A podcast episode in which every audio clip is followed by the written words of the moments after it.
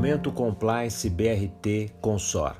A diversidade humana refere-se às diferenças culturais, étnicas, ideológicas, religiosas, orientação sexual, condição física, entre outras diferenças que existem nos seres humanos.